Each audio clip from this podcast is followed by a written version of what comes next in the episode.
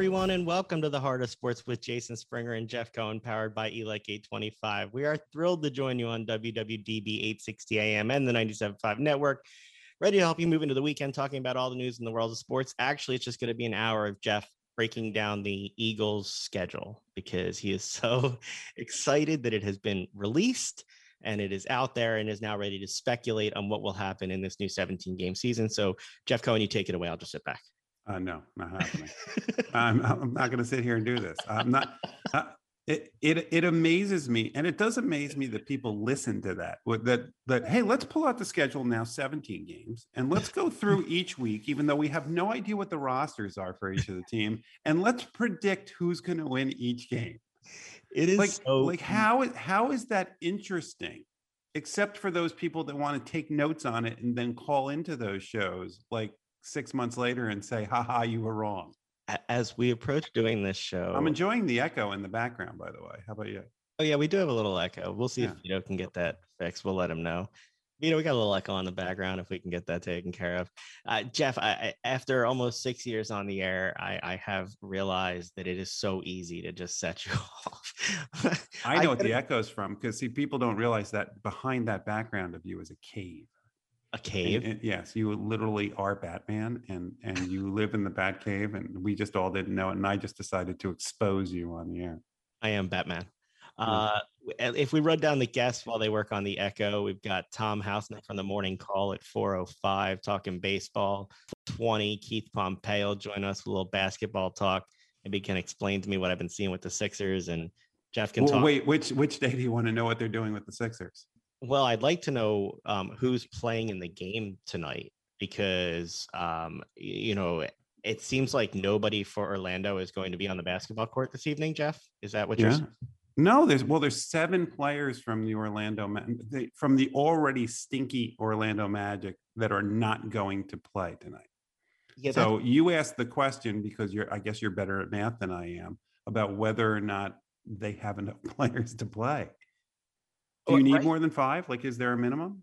I believe eight was the minimum because you've seen games canceled earlier this season over how many players you had to play. And the Sixers had that issue where they had a guy who they dressed, but they knew wasn't going to play. So it's definitely been an issue earlier in the season. I don't know who's going to play. Look, we'll get to Keith with that in a few minutes. Third time's the charm. Jeff, why don't we just talk a little baseball before Tom comes on? Mike's probably trying to get him on the line. So why don't we talk about what we're seeing this week with the Phillies? Um, again, I will look to set you On up. which day? Because it's it, it's like Jekyll and Hyde. Well, which one do you like, Jekyll or Hyde? I don't know which one's bad. Well, it's Doctor Jekyll, right? So Doc and Mister Hyde. I think the Mister Hyde is the bad one, right?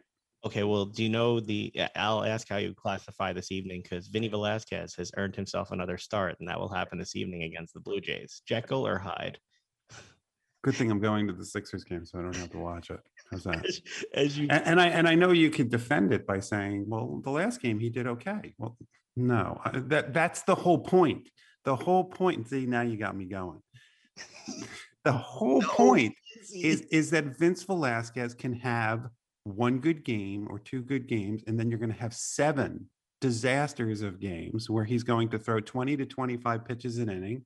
He's going to walk a bunch of guys. He may hit a guy or two, and he won't get out of the. He'll pitch four in the third innings. it's not going to work out. You think? It's this is this is how it always goes. How do you feel about what you're seeing with this team so far? You said Jekyll and Hyde. I mean, we'll talk about the minors with Tom shortly. This this the major league team is 20 and 18 overall. They're 7 and 12 on the road after their 5-1 loss to the Nationals yesterday. They are a different team on uh, at home versus on the road. At home, their pitching staff ERA is combined 3.56. On the road, it's 4.79. Their OPS goes from 671 to 786 it, it just it balloons and i'm not sure what the difference is the last few years this team home versus away it just has always been an issue let's leave the major league talk there we'll get some of it in with with tom housenick tom housenick from the morning call how cool is it for you to be back at games with fans watching baseball it's almost normal, almost. But it, it sure beats what we had last year, which was which was nothing. So um, it seems like it was almost you know longer than not longer than a year being away. But it's just nice to hear you know crack at a bat and then hearing some cheering behind it. It's It was kind of surreal just sitting there at some of the uh, alternate site alternate site games they had, and they had no fans there. So it was just weird to hear everything in the in the stadium. So it's been uh, it's been nice to get back to some normalcy. I think everybody involved, including the players and even the manager, doesn't mind talking to me every day. So it's a good thing. Wait, wait, you, you just knocked me right off my chair. So they actually did, you said they don't mind. Th- Would you go as far as they missed it so much that they like talking to reporters? For the first homestand, yes.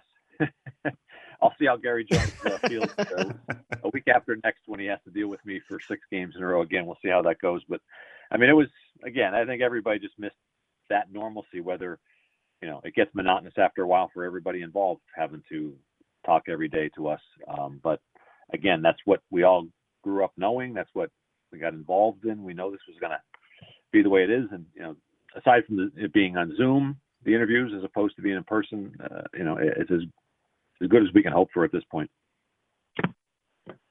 Well, you, you you mentioned knowing the way it, it's going to be and the way it is. Uh, right before you got on, Jason and I were having our, our monthly discussion on Vince Velasquez.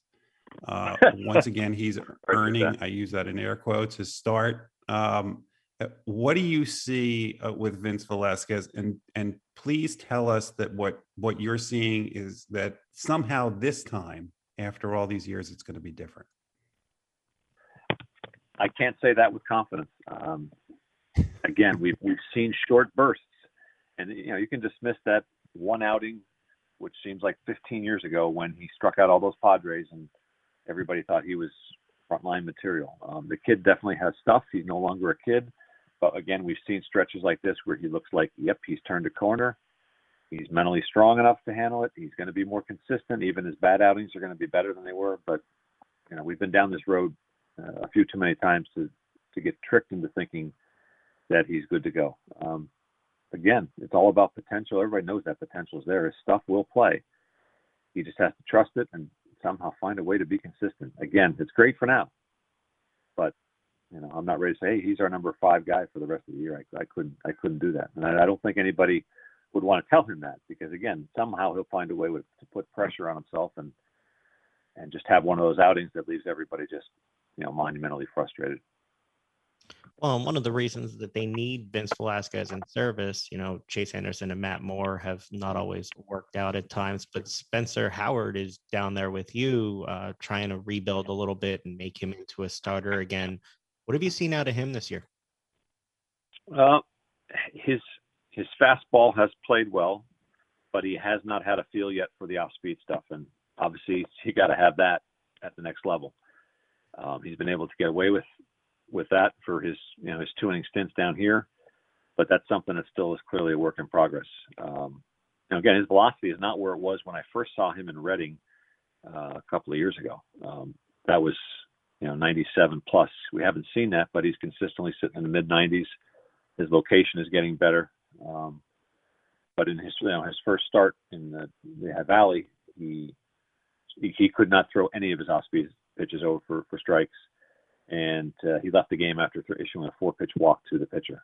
Um, he just you know didn't have full command that day, but again, he got himself through you know two plus innings, didn't give up any runs, and he just, you, know, you say, okay, that's great, but um, again, he needs to be to show he's more efficient with all of his pitches, and before they think about uh, trying him again at the next level. Again, his um, his fastball will play, but major league hitters will hit that no matter how hard you throw it. So they're going to have to find a way for him to, to just get that consistent feel. And again, he's he's supposed to pitch on Sunday. That's his next turn, but you know they might just say, hey, look, that'll be the second look that the the Yankees AAA uh, team is going to get a look at him in the in the series because they're all six game series. They might push him back to the Tuesday opener, which would be in Syracuse um, for his next start. So we'll have to wait and see on that. But again, he's not thrown more than 44 pitches in any game this year, whether it was the three with the Phillies or the two with the Iron Pigs. That's been the max uh, number of pitches. So no matter when he goes up to Philadelphia, he's not going to be, you know, completely stretched out to somebody somebody thinking he can go five, six, or seven innings. That that that probably might not happen this year at all. But it's certainly not going to happen in the near future. Um, he's he's on a very strict innings limit, you know, pitch count limit, and you know, for the foreseeable future. That's the way it's going to be. They're going to be very cautious with him, um, and I get it. Um, but he's even if even if he even if he was not on a limit, he's still not where he needs to be to to face major league hitters right now. Okay, so if he if he's not the answer for at least this season, Chase Anderson and Matt Moore haven't done well enough in my mind that I feel comfortable with them as the four or five starter. And I, I will always have hints about Vince Velasquez. Is there anybody else that you see in their system that can be plugged in this year who will would be better than them or you think could project as somebody that could be better than them and help them through this season? I wish I could say with confidence that you know somebody like Adonis Medina would be that guy. He's the one that they hung on to uh, when they made the Realmuto trade with the Marlins. Um, he's he's improving, but I don't think that he's the guy that's going to get you there anytime soon this season. I mean, maybe in come August he turns a corner, but right now he's uh, inconsistent with his location. Uh, again, hard thrower, but when you make mistakes in the middle of the plate, you're going to get hit. And um, his mistakes uh, have been magnified uh, through the alternate site games and for his uh, first couple of starts here in actual AAA games. He looks really good for stretches, and then he kind of misses location once or twice, and, and guys don't miss it even here at this level. So um, he still has some growing to do. Um, he could potentially be that guy, but I, I can't. I couldn't think to say that he would be the guy. Hey, come July, and there's nobody at the trade deadline worthy of picking up. This would be your guy.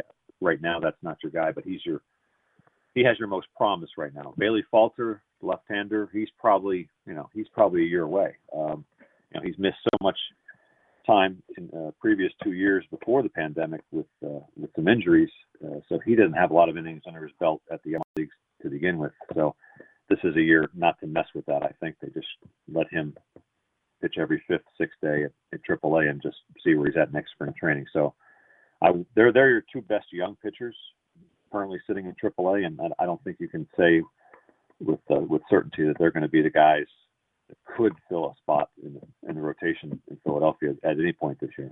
So, to answer your question, what, no. What if you?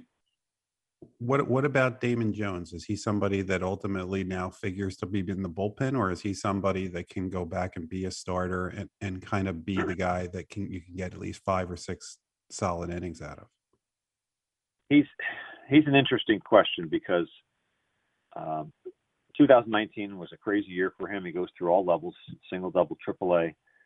Um, breezes up until he gets to triple A and then runs into some trouble. His location is not great, and you know he paid the price for it. And last year was probably a good a good thing for him to just kind of work on um, being able to repeat his mechanics, which really kind of um, hindered him in, in, in 2019 when he got to AAA, and just fine tune his off speed pitches. And they've kind of put him in a role now where he's in, he's uh, operating out of the bullpen. Sometimes it's later in games, sometimes it's earlier, sometimes it's to finish an inning, sometimes he goes multiple innings. I think that's enough on his plate. I don't think he's a guy that you can say, oh, "Hey, Damon, we we have a spot, a number five spot potentially in the Phillies rotation, and we need to go back to starting." I don't think that would work well um, for him mentally or physically. Uh, I think he's finally getting to a place where he's comfortable with all of his pitches. His mechanics are getting better. Uh, again, I would not yo-yo him. Uh, we've seen that not work out real well with Enyel De Los Santos. Now here's another guy. He finds his way back, finds a niche. You know, in the back end of the the bullpen here at the alternate site, he's throwing harder than he was when he first came over um, four years ago, and now he's you know gets thrown up in Philadelphia, and you know he gets thrown into an extra inning game in Atlanta, and it doesn't work out real well, and everybody's like, well, this guy's not the answer. I think long term, if they left him alone and told him, hey, look, you're pitching one or two innings out of the bullpen, that's your the rest of your time in the organization. I think they'll get they'll get something out of him. He can be a, a real contributor. Now, I'm fearful that if they try and do the same thing with Damon Jones, that they won't get much of out of him at all. Um, he's he's got a chance to be a a really good left-handed bullpen guy throwing mid to upper 90s, and his off-speed pitches are getting to be major league quality. Um, but again, I don't think he's he's ready to take that next step, and he's certainly not ready to go back to being a starter and being a guy that could maybe help the Phillies out in that in that capacity. I really don't think so. with the big club, we've seen lots of center field woes. Uh, Roman Quinn, who we like and have covered for years, just like you, injured again. Not really his fault. We've seen Scott Kingery go up and down, try different positions. Mickey Moniak has seen some time with the big team. What's your take on these guys they're trying to use to fill that role in terms of their development, particularly Kingery and Moniak, who people have so many questions about? I, I'm kind of torn. I'm trying not to sound fan-like in this assessment, but when they called up Odubel Herrera to play center field, they called knowing full well that he was going to play every day unless he was hurt. And I just feel like they had they have never really done that with either one of the guys you mentioned. Um, and again, I think Nick Maton is probably not ready, but you saw what happened when he got up there and he played for every day for two weeks. Now it was at you know different positions and he batted different places in the lineup, but when he knew he was going to be in the lineup every day, he got some consistency in his swing and he was able to, to contribute. With Moniak and Kingery, who were in different stages of their development, they haven't gotten any any sort of consistency. And again, Moniak went up out of necessity. I think he could have used another three months steady at bats in AAA, and then I would think that based on his progress he's made uh, throughout the system, that he would have been ready to play in the major leagues. But out of necessity, they had to give had to get him up there and give him a shot. With Kingery, I'm afraid that uh, they've kind of they messed up a good thing. Um, when they called him up, you know, signed that contract a few years back, he was the best second baseman in the system they've had uh, in a long time. Defensively, he was as good as anybody since I was a teenager, uh, which is too long ago to talk about. He he was fantastic, and I think if they would have said, "Hey, look, Scott, you're going to bat eighth and you're going to play second base until you need a day off," I don't think we would be having this discussion about him three years later. But I'm afraid that uh, different positions, um, the different places in the order, have really really uh, hurt. There's been some issues with, you know, his swing coach that he used that's not affiliated with Phillies and, and how that's all kind of played into it. Um, when he was using that swing coach and he was finishing up double A and moving to triple A, he knew exactly who he was. He was a doubles guy who could steal bases and play defense better than anybody else. And then suddenly he became, tried to become something that he wasn't. So I can't fault anybody outside the system for what's happened with him offensively and what's happened to him mentally. So I'm, I'm afraid that, you know, um, Kingery may not be able to be the person that he certainly looked like uh, that I saw in 2018, 2019. So um, whoever gets the chance in center field, just they got to know they can play there every day for like a month or so. Just to feel comfortable, work out the pressure that they're feeling, knowing that this is their chance, and just let them go. Um, again, I'm I have never been an Odubel Herrera fan since his All Star year. I just he's never been my kind of guy um, the way he plays. Um, the streaks, I mean, when he's hot, and he had some hot stretches in his early early part of his career at the Phillies, he was, you know, he was hard to get out. But too often than not, he was atrocious in every facet of the game.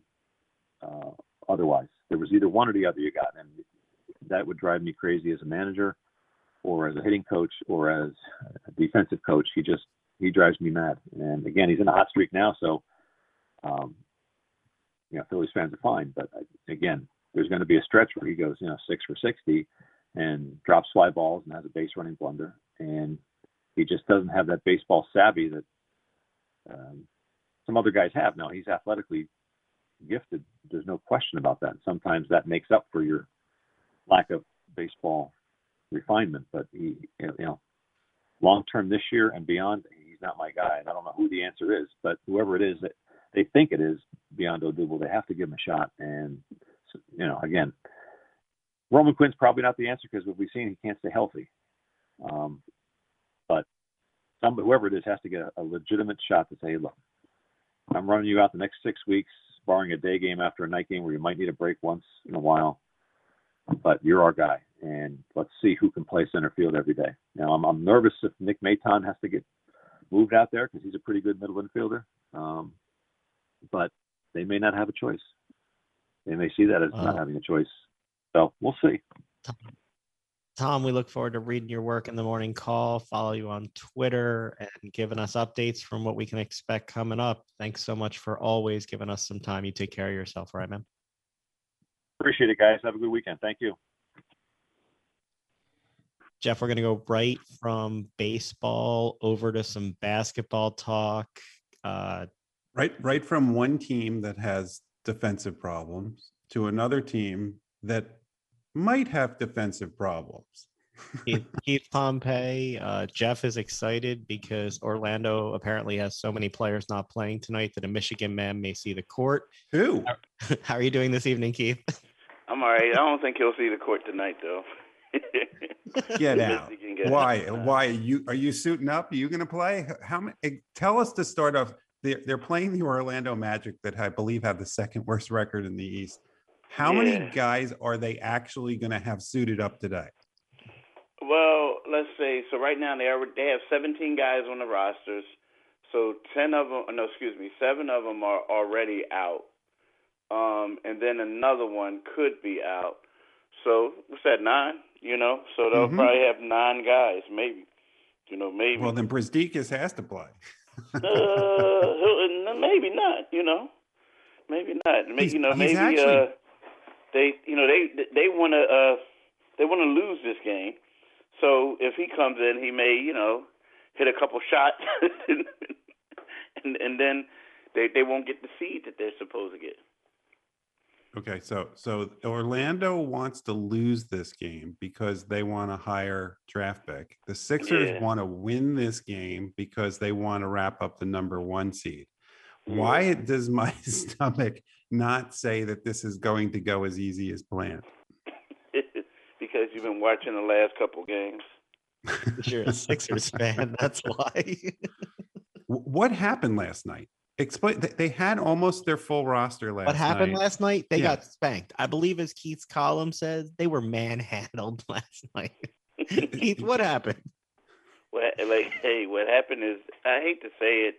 You know, the Sixers have I, I maybe their their schedule has basically hindered them a little bit, and what I mean by that is they're going and playing under man man teams, and this was the first time since they played the Milwaukee Bucks, what ten games ago, that they that they played a team that was like had a excuse me a healthy, somewhat healthy roster, and it was a quality team. They just couldn't match that intensity and it, they and they couldn't match the physicality either. I mean, this guy, this team was getting up in guys' face. They were knocking them around. You know, the Sixers were trying to fight back a little bit, but then they would get called um fouls called on them, and they would get a little frustrated. But um, it was kind of like the Jimmy Butler effect. Like, you know, he he's a gritty guy, and he he goes to a team, and they were gritty, and the, the Sixers just seemed like they couldn't match that. Okay, well then then you just made my my day worse because now I'm sitting there going exactly when are they going to flip the switch and can they flip the switch to play against competition because you know we've been talking all year about how the fact that the Sixers don't seem to be playing against the best players from every team. You've just said that this is the last game in the last 10 or so where they've had a full complement of opponent now they're going to play the second to worst team in, in the Eastern Conference for the last two games of the season. Can they just turn it on come playoff time? I mean, it's going to be tough. I mean, here's the thing. I'm pretty sure like te- teams do pick up the tempo. But the funny thing is, this was reminiscent of the 2018 year when they went on, and they won all those games, and they were playing, you know, some 500, but they weren't playing any dominant teams and it will be good enough for them to get out of the first round. But if they don't turn it on, yeah, they could have another second round exit. Um, and, and I know a lot of people are saying, "What are you talking about? They're going to get the first seed. It's going to be easier." Yeah, play but Jimmy Butler and Heat in that second round. It, exactly. I mean, you know, that's the type of team that they're going to go up against. And then not only that, you know, Atlanta's going to be motivated. They were injured when they played the Sixers, and the Sixers kind of took them behind a wood, woodshed twice. So, you know, the Sixers they do need to step up. They do need to play better. You know, I feel like, you know, guys were too concerned with individual accolades and the season awards, and you know, it, eh, they just I don't know. They just looked bad yesterday. It was a, it was a really disappointing loss. Well, and the thing that concerns me, look, you end up with a Heat matchup, and it, look, this could just be something recent, but they've struggled against zone defenses. They know how to attack a zone. They have the shooters to bust it. There's no reason they should have struggled, but the Pelicans, in particular, and then the Heat the other night have made them look silly. What concerns do you have about the Sixers offense in the half court going into the playoffs where everything gets tighter? Well, you need a point guard who can shoot the ball. I mean, you need people like that. The the primary ball handler has to be able to shoot. Um, Joel has to have confidence in these guys, you know what I mean, so he can pass it out. But you know, it's funny.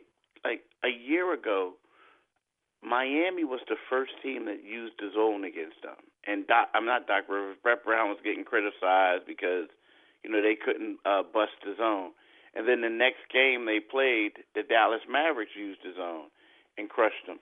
And now Miami's coming right back at it. And it just seems like I think that when you have a, a ball handler, a guy who everyone knows that he's not going to be able to shoot the ball, he's not going to shoot the ball, like it makes it harder to guard against, or, or excuse me, harder to uh, score against, because you're basically he has the ball and and it's kind of like, you know, four on five a little bit. You know what I mean? So I, I think that's the major problem. But then again, you know, Danny Green, he was three for five against it, but you know, at that point they were, you know, getting blown out, so to speak. But yeah, it's I think the the fact that you have a point guard who doesn't shoot the ball that's the biggest concern. I saw another troubling thing last night, which was Joel Embiid kept getting pushed out of the key. And, and it seemed to create is that something that other teams see or was that just a one game joel didn't really care go ahead push me out of the i don't I, this isn't the game i'm really worried about. Or is this something that teams could pick up on and just start shoving him out of the kick because he took a three pointer from about eight feet beyond the line at one point too you know, it, it's one of those things where you know they're saying that like last night, Doc said he wasn't really sick. I mean, he said he was sick, but he was that that didn't hinder him. So I would be concerned if, I mean, it's not going to happen tonight, and it probably won't happen if he plays on Sunday, just because of the the level of competition. But it, it's like this is kind of like a one-off. You know, they they said he was a little under under the we- under the weather, so I wouldn't hit that panic button just yet you know what I mean? But if if I saw it a couple more times, then yeah, it can become a little concerning.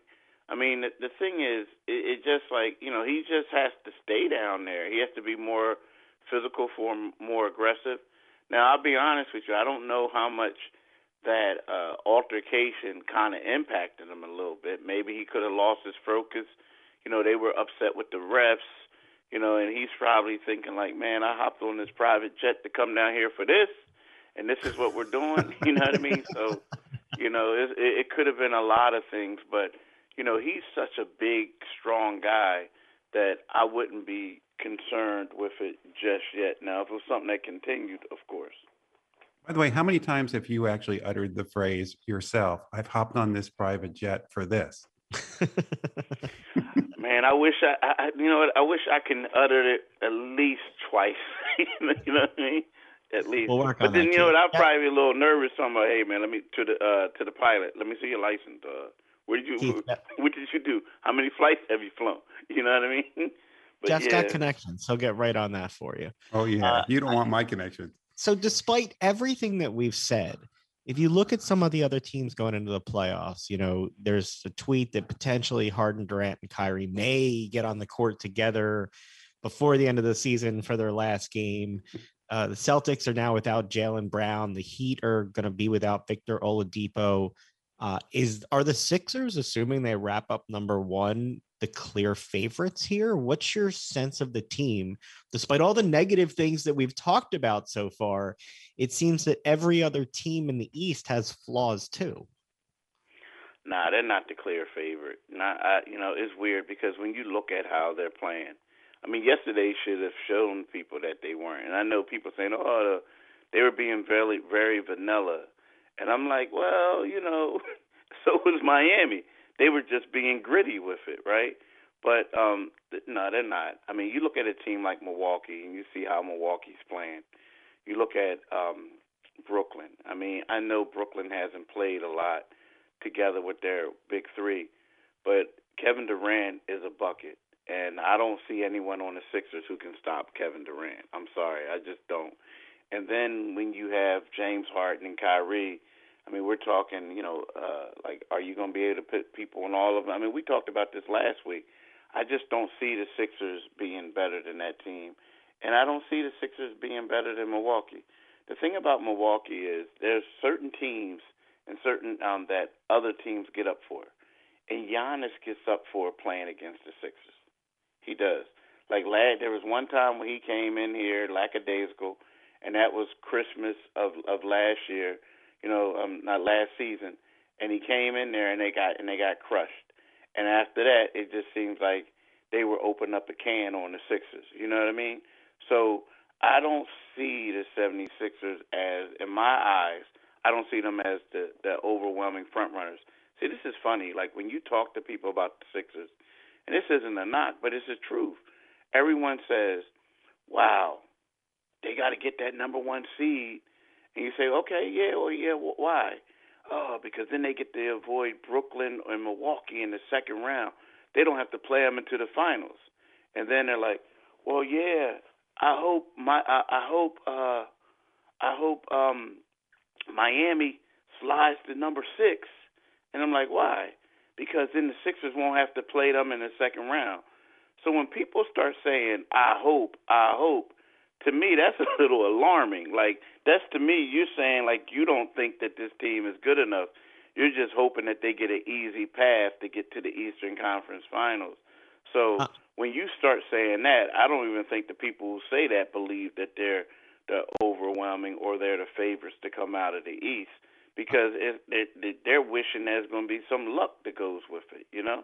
I'm more interested from the standpoint of them having home court and the attendance increasing and how that will impact the way this team plays in the playoffs. I, am not uh you They're know, not playing their fans, they're playing the other teams. I know, but when they play in front of their fans, they seem to be a different team. We have that with Philly mm-hmm. sports teams here where they are different teams at home and on the road. So I'm just wondering not buying it. How excited is the team to have the fans and the numbers increasing coming back for these games because they're going to need it? Yeah, you know what? I'm I'm kind of a little bit on the fence with that one. Like I'm a little bit like Jeff, and I'm a little bit with you. I hear what the, what you're saying but it, it's kind of sort of you know you know the the fans are going to feed off of energy. Um, uh, what's his name? Um, uh, Joel is going to get pumped up. He's going to get excited. Ben's going to dunk. He's going to roar at the crowd. But you remember, Toronto did win a couple games here, right? I mean, they they won. Well, they won one pivotal one. Um, Boston won a pivotal one here and I know that they have the home court advantage and all that stuff, but you know, to me, they have to play a whole lot better than what they did last night. I mean, I felt like they didn't match the team's physicality. They couldn't solve the zone, and I don't care where you are if you can't solve a zone, like if you can't make shots, the crowd isn't going to help you. Now, it will be great if you are making shots here because the crowd's going to love you, but if you're not making shots, then the crowd is going to let you know you're not making shots. So, you know what I mean? So you might want to be on the road. Now, again, this is a great home court advantage, but I, I think that you know when it gets to that level, you know the Sixers just going to have to produce, and I don't care where they are on a on at home or the road. They need to produce. Look, it's it's it's a great place to go see a game. It's a lot of fun when you have a full arena of loud Philadelphia fans Joel Embiid, like you said, is going to sit there. His hands are going to be up. He's going to be playing off just like Allen Iverson used to do. He likes to play off the fans and stuff. But at the end of the day, I'm still worried one about the offense, the way we talked about, but I'm also worried about the defense. I'm not buying that this is such a great defensive team. And and to me, there's another problem we haven't talked about yet. But the last thing I want to ask you is, are we going to have Matisse back? Because if we don't, I think there's a major problem with the defense. Yeah, I mean Matisse is coming back. Um, you know, Matisse is questionable for for today. The thing about when you have a bruised hand, and that's something that you know, you know, Matisse gets a lot of touches. He gets a lot of deflections. You know, things where you don't think they should be able to. I mean, they shouldn't have a hard time beating Orlando especially when they have seven rotation players out, right?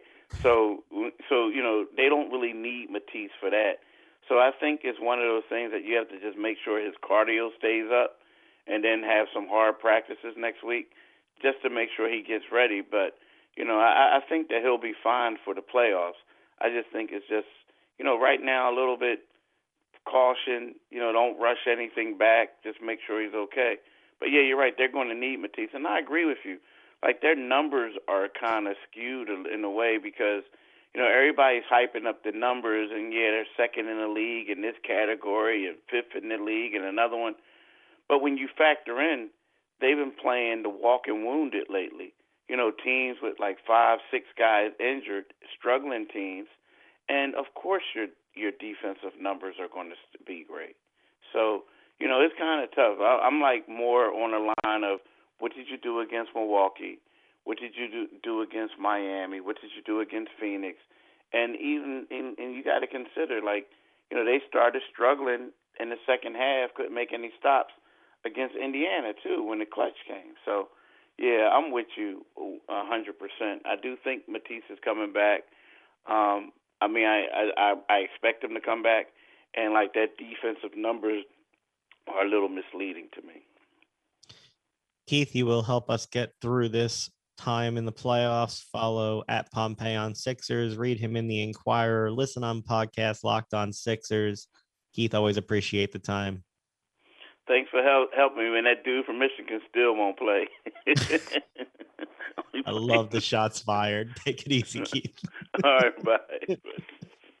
Sorry, Jeff. No Michigan men on the court. oh yeah, I will bet you that Mo Wagner plays. Oh, it's too funny. Jeff, why don't we try to throw it to break if Mike's over there? We'll come back, we'll talk a little more basketball, and then we'll we'll get Will Leitch on the phone and talk about his book. Uh, stick with us. Operating engineers are the men and women that move mountains. And the Engineers Labor Employer Cooperative, ELEC, puts them to work. They create opportunities for the men, women, and union signatory contractors of Local 825, repaving our roads, keeping our homes bright and warm, and even building our favorite team stadium. We understand infrastructure. That's why ELEC and Local 825 are ready to get to work. Women Heart is in a race. Jeff, I, I don't feel any better about the Sixers after talking to Keith right there. I I don't know. Uh, I'm not sure. I was a little more actually the, the team I feel best about today so far is, is the Flyers, but that's because their season's over and we didn't have a guest on who, actually knows something more at this point. I, I didn't expect to to feel that way. I mean, I was kind of joking, like third time's the charm for clinching. They have to clinch. Oh, I did too. Uh, look, they should not have struggled to clinch at this point. No, I mean, and that's what's so frustrating. But that's what you, you see all season is it's not that you it's not that the Sixers aren't good or great. It's that you don't know. This has been, and this is the NBA's fault. This isn't the Sixers' fault. The NBA scheduled this season and squeezed 72 games in in the middle of a pandemic and caused this situation where players were getting hurt and players weren't playing to avoid getting hurt. And so the thing that we got, we supposedly got away from, which was load management, has essentially come back now. And it is horrible to watch a lot of these games because you have you're not watching competition. You're not watching the best versus the best. So it just as Keith said, we don't know. We have no idea what's going to happen when the playoffs start because we haven't seen them play against real competition for so long. This isn't you complaining on the back end either. Like you do it in real time during games with text messages to me. It's it's frustrating because I lo- uh, I love sports, but I love sports where there's competition. I love close games, except look, I, I, I, love a good blowout when I'm watching Michigan, but that, that doesn't happen very, very much these days, except when they're playing Ohio State. And then I get to watch a good blowout, but the wrong side. It, it's so I decided to take a shot at myself before you could do it. There you go. I, I'm just I'm just tired of the fact that and the NBA is the best athletes in the world, and we're not getting to watch the best play the best. Are you surprised though? I mean, the NBA had to know this was going to happen when they put the condensed season in that they did. I don't think they did.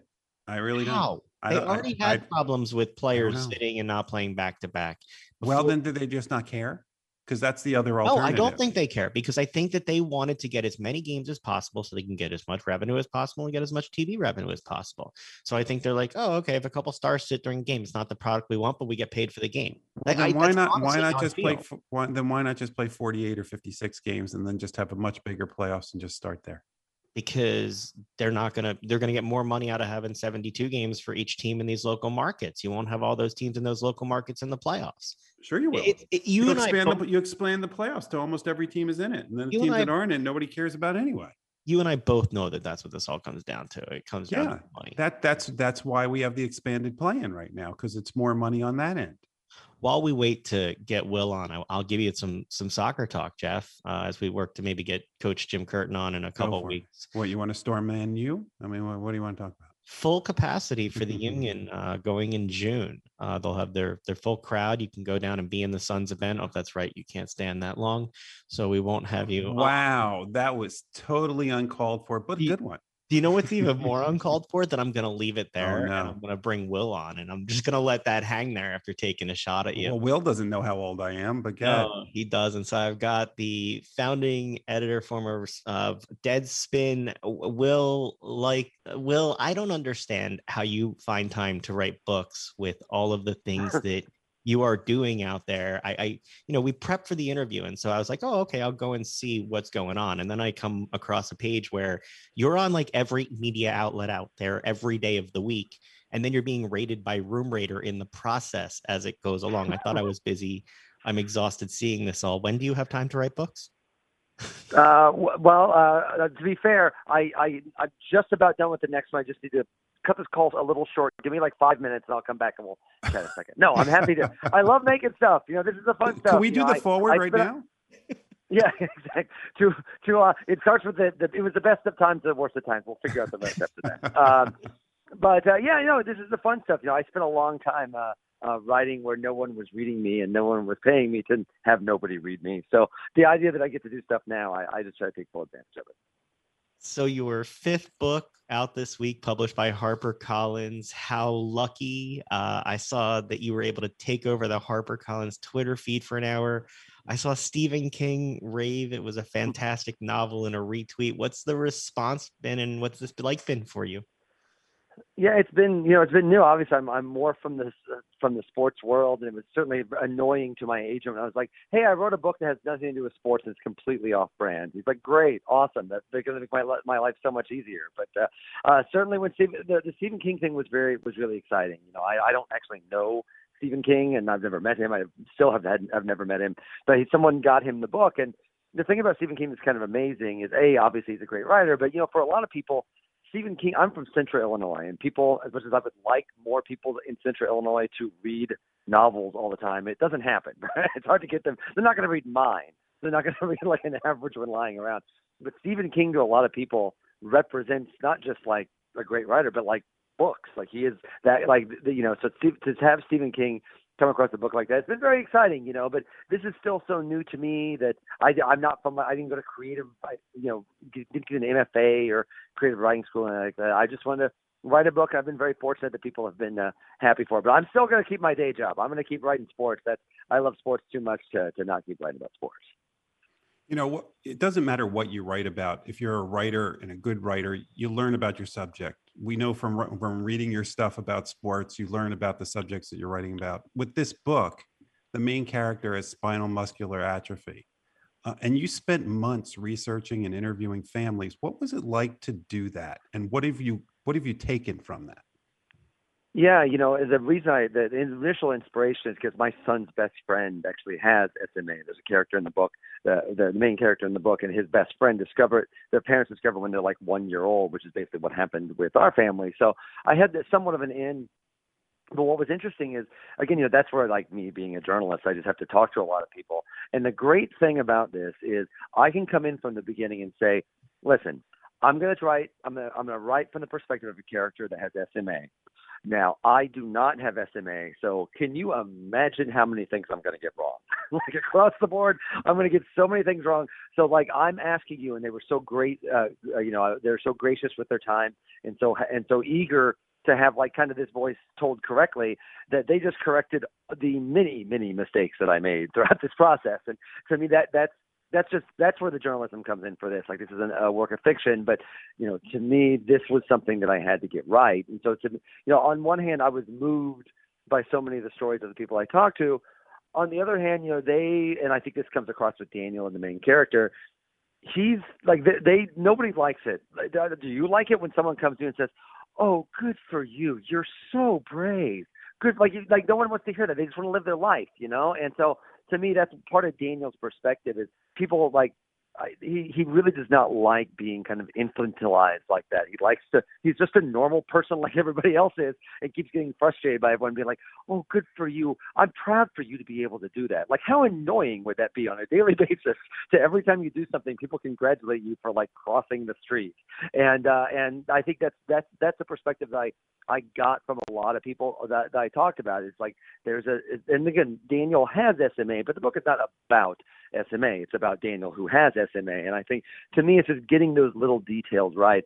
It was, I feel smarter because of it, but again, I still, I don't, do not have SMA. So by nature, I'm never going to get it exactly. The, I'm never going to understand it the way that they understand it. But uh, certainly people were very gracious with me for giving me the time to let me talk to them and frankly, letting me, letting me listen to them. As much as it's a book of fiction, it seems like kind of an education for people. What should they expect to get out of reading this one? You know, my initial idea for the book was, to be honest, it's been kind of a I don't know about you guys, but uh, it, I feel like the last year and maybe the last like even few years have certainly been a stressful time for for a lot of people, uh, one way or the other. You know, I think that people have either it's in it's been hard, particularly in the last year, to feel like always that people are great and people are inherently good.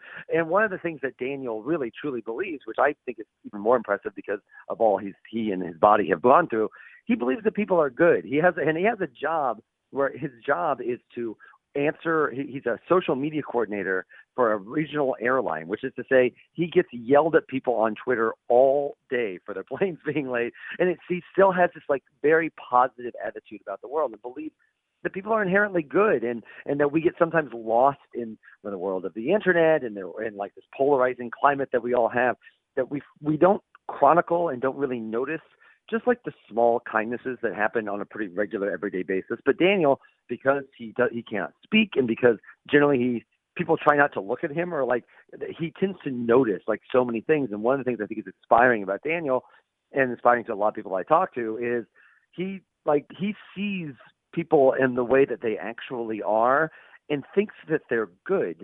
and, and I think that that's hopefully a message that I think hopefully will resonate with people, particularly as we kind of go back out into the world a little bit and start interacting with one another again. Hopefully, uh, that I want people to feel like this is a mystery and there's suspense and hopefully it's funny. But I really want people to like feel good. I wanted to put some good into the world with the book, and uh, I don't know. Ho- hopefully, it's done that.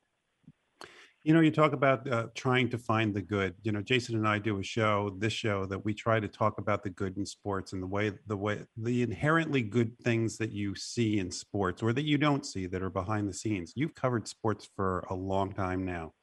When you write the stories that you've written and cover the, and break the stories that you've broke, does that jade you, or uh, have you been able to come out of it and still see the inherently good that sports can do? Yeah, you know, I think I have an advantage in that I cover sports and I certainly interview people and I certainly, you know, try to keep track of what's going on. But I try not to get too close, which is to say I like to be my I go to more games as a fan than I do as a media member, and I think that is really important. I remember even when I started Deadspin back all those years ago, the fundamental thing that I told myself because I had actually chosen in college I, I wanted to be a, I wanted to be a writer, and I was like, okay, well I really love sports, let's see if I want to be a sports writer. And then I saw how miserable everyone that I knew that had made a year at a, a career out of being a sports writer, how miserable they all seemed to be. And I thought, okay, I don't know what I'm going to do with my life, but it's not going to be that. So like kind of the deal that I made with myself when I started Deadspin is like, you know what, I'm gonna do I'm gonna do this. I'm gonna I'm gonna have fun writing about sports. But if there's ever a time where I get like offered tickets to a game and I go, oh no, thank you. I can't even think about sports right now. I'll quit. like that's not that's not the angle I want. Like I love sports. I can and particularly I have to say I'm curious what other people's thoughts about this as they go out into the world after the pandemic of the last year. I, I I'm fully vaccinated, and I went to a I was in New York, and I went to a Yankees game, and I have to tell you, first off, it's great because there's just fewer people there. So this, like the odds of running into a jerk are slashed dramatically when you're when you're particularly for a Yankees game, but also like the idea of being at a game, I'm just seeing it through like these new eyes now of what's been deprived, what what I've missed, what I haven't been able to have, and it's reminded me that like sports is sports are good. Like sports, I know that we get ugly. It's ugly, and if you go on Twitter, it feels like everybody's yelling at each other all the time. But when you go to a game, I mean, you're just there, and it, it, it's you see these incredible athletic achievements, and there's all the your own history that you bring to it, and and it's just it really just like it's almost it almost makes me like emotional to think about how much I've missed like sports and being at a game. So yeah, I if I lose that, I I, I don't think I'll be a very good sports writer because to me, I think a large part of my work is about the, certainly some of the bad things that happen in sports, but really the idea that there's this wonderful thing that exists that actually seems really important at the time, but doesn't really matter, but connects to our life in a larger way. I mean, that that's I love sports and have always loved sports. And so if there's a moment where I start to not like it or I start to be too jaded about it, I maybe I need to go cover something more fulfilling and hopeful like politics or something. I don't no, I'll talk to you about that. You don't that, want to yeah, yeah, never mind. Yeah, sorry, probably, that, probably not me. good. Yeah, but you, but, you but that's the thing. About, so that, that, that's what I love about it. You talk about looking at sports through new eyes, and and for me, uh, I actually ended up going and buying your fourth book, "Are We Winning?" Because I have a four-year-old and a one-year-old, and my four-year-old is just now starting to get into sports, and so that book spoke to me about the things and the lessons you can learn and communicate through sports. I was joking with my co-host Jeff the other day. Um, my son, I tried to explain to him why it was okay for somebody to steal a base because he said that's not nice, Daddy. We shouldn't steal things. and so to to see it through different eyes, your book there relates to me. Can you talk before we have to let you go about Mm-hmm. the relationship of sports with parents? Yeah, you know, I wrote that book actually before I was a parent. It's actually more about my relationship with my own father, who now I feel so fortunate because now my father is, is 11 years later not only still around, he lives here in Georgia and gets to watch baseball with his grandson who has his game and loves the Cardinals as much as he does. And so to be able to have that, to have, you know, to have my son bound upstairs at six o'clock in the morning saying uh, wanting wanting to grab my phone to find out if, if his team won and uh, and to have that experience is something that already you know as are we winning is kind of about the idea that sports is really like a gateway or a vessel to talk about things that maybe are difficult to talk without that kind of vessel and without that gateway. And i think that in families that is such an important thing. I mean the the, uh, the, the you know i know this is a very kind of city slickers movie kind of idea but there have been times we all have difficult relationships with our parents sometimes. And and to have that connection of sports gives you like a default place to go when you're maybe struggling otherwise. And I, and and to have that connection the idea that my grandfather who, who passed away 30 years ago I know what he was doing on the day that Ozzie Smith hit the home run uh, in the in the 1985 NLCS because I know what I was doing, and that connection through through, through generations. To me, it's one of the great things that sports does. Sports does it almost accidentally, but you know, I'll close on this. The, the you know, someday, you know, look at the the Philadelphia Phillies. The Philadelphia Phillies. Everyone that plays for the Phillies, everyone that owns the Phillies, everyone that works for the Phillies, everyone someday is no longer going to be involved with the Phillies but the fans are going to be there forever. the fans are going to be there forever. They will be there all the way through. And to me, they're the constant and really the primary reason that sports should exist in the first place. Will Leitch, we could talk with you all day. I would love to hopefully have you back on again to talk more. The book is How Lucky. Tell us where people can get it. Yeah, it's uh, wherever books are sold, sold at Amazon. I always encourage people to get it from their local indie bookstores. Indie, independent bookstores have had a very difficult time during the pandemic, so I encourage everyone to buy books from there. But if you buy it from Amazon, I will not like scold you. Please, all means, buy buy the book where from wherever it's easier for you to do so. Yeah. Well, thanks so much for the time. We really enjoyed it. We look forward to your next writing. Of course, my pleasure. Please holler anytime and have a great weekend. Take it easy. Jeff, I, I asked that question at the end and I told you I wanted to ask it. Um, mm-hmm. That book speaks to me. I will probably read it this weekend. Even though we started with how lucky I am. I would ask you to borrow it, but I'll buy my own copy. How's that? It's on my Kindle, so you can Mhm. just have my my Kindle. Two minutes left in the show, Jeff. Your thoughts after the interview? A- a- All of them. Take your pick. Three of them. Any? Well, no, I mean, let's just do the, the la- we can mold the last one, Keith, in, in that I'm I'm going to the Sixers game tonight, and and I'm I'm going with my son, and and he's right that it it you'll remember where you were on certain days, even when those players are are long retired, and Look, I've I've told you when my dad and I couldn't agree on life, we agreed on sports. The first time that my two dads were together with my brother and I was the 93 NLCS against the Braves. We sat in the 700th level and watched the Phillies win in the 10th inning. I remember that day as clear as anything. we will Doesn't we will remember when Iggy Brazdeikis has 30 points because we will say that we were there when I will tell you the cool thing. Again, I haven't I've tried really hard. I mean, we'll talk I'll have to go to that dispensary if that, I've that tried really hard not to push my love of sports on Brandon. I want him to decide himself that he likes it. But he asked Mm-hmm. for a Phillies hat this week, said he's rooting for the red team, and asked me to take him to a game. Are you going to get him the powder blue hat? Are you going to go old school? I got him a red hat. Oh, come on. He was excited that his hat was the same color as the players on the field. So we'll talk more about that. Phanatic dangle hat? You did you get him that? Oh, I will. He, Oh, you he- gotta get he him wants that. to see the Phanatic. You told me to take him to a minor league game. He just wants to see the Phanatic. So I'll have to work on that. Jeff, 15 seconds. Any final thoughts? Uh, Say something I- profound. I already said it. I said Iggy Br- is going to score 30 tonight. Last word. Thanks so much for joining us this week. Make sure to join us next Friday night to help you start your weekend in style. Have a great one, and we'll talk to you next week.